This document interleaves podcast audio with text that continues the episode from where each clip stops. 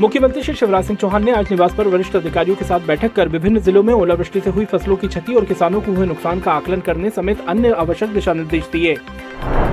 मुख्यमंत्री श्री शिवराज सिंह चौहान ने कहा कि ओलावृष्टि के कारण निर्मित संकट में राज्य सरकार किसानों के साथ खड़ी है। सर्वे में कोई लापरवाही न हो, ईमानदारी और संवेदनशीलता के साथ सर्वे हो और प्रत्येक प्रभावित किसान को राहत मिले, इसका विशेष ध्यान रखा जाए। मुख्यमंत्री श्री शिवराज सिंह चौहान ने लांजी जिला बालाघाट में आयोजित लाडली बहना सम्मेलन में सहभागिता की। इस दौरान मुख्यमंत्री जी ने उपस्थित बहनों पर पुष्प वर्षा कर उनका अभिनंदन व स्वागत किया। लांजी बालाघाट में आयोजित कार्यक्रम में मुख्यमंत्री श्री शिवराज सिंह चौहान ने कहा है कि मुख्यमंत्री कन्या विवाह योजना के अंतर्गत अब हमने तय किया है कि शादी में सामान नहीं देंगे, बेटी को पचास हज़ार रूपए का चेक देंगे या खाते में पैसे डालेंगे।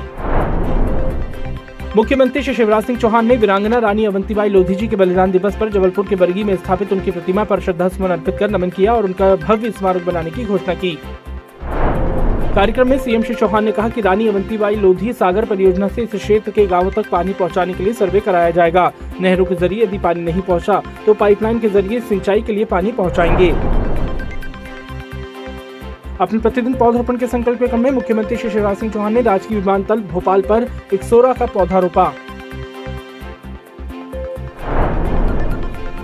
विधानसभा की समिति कक्ष में नवीन राज्य युवा नीति निर्माण संबंधी मंत्री समूह की बैठक हुई। इस बैठक में विभागीय वरिष्ठ अधिकारी भी सम्मिलित हुए।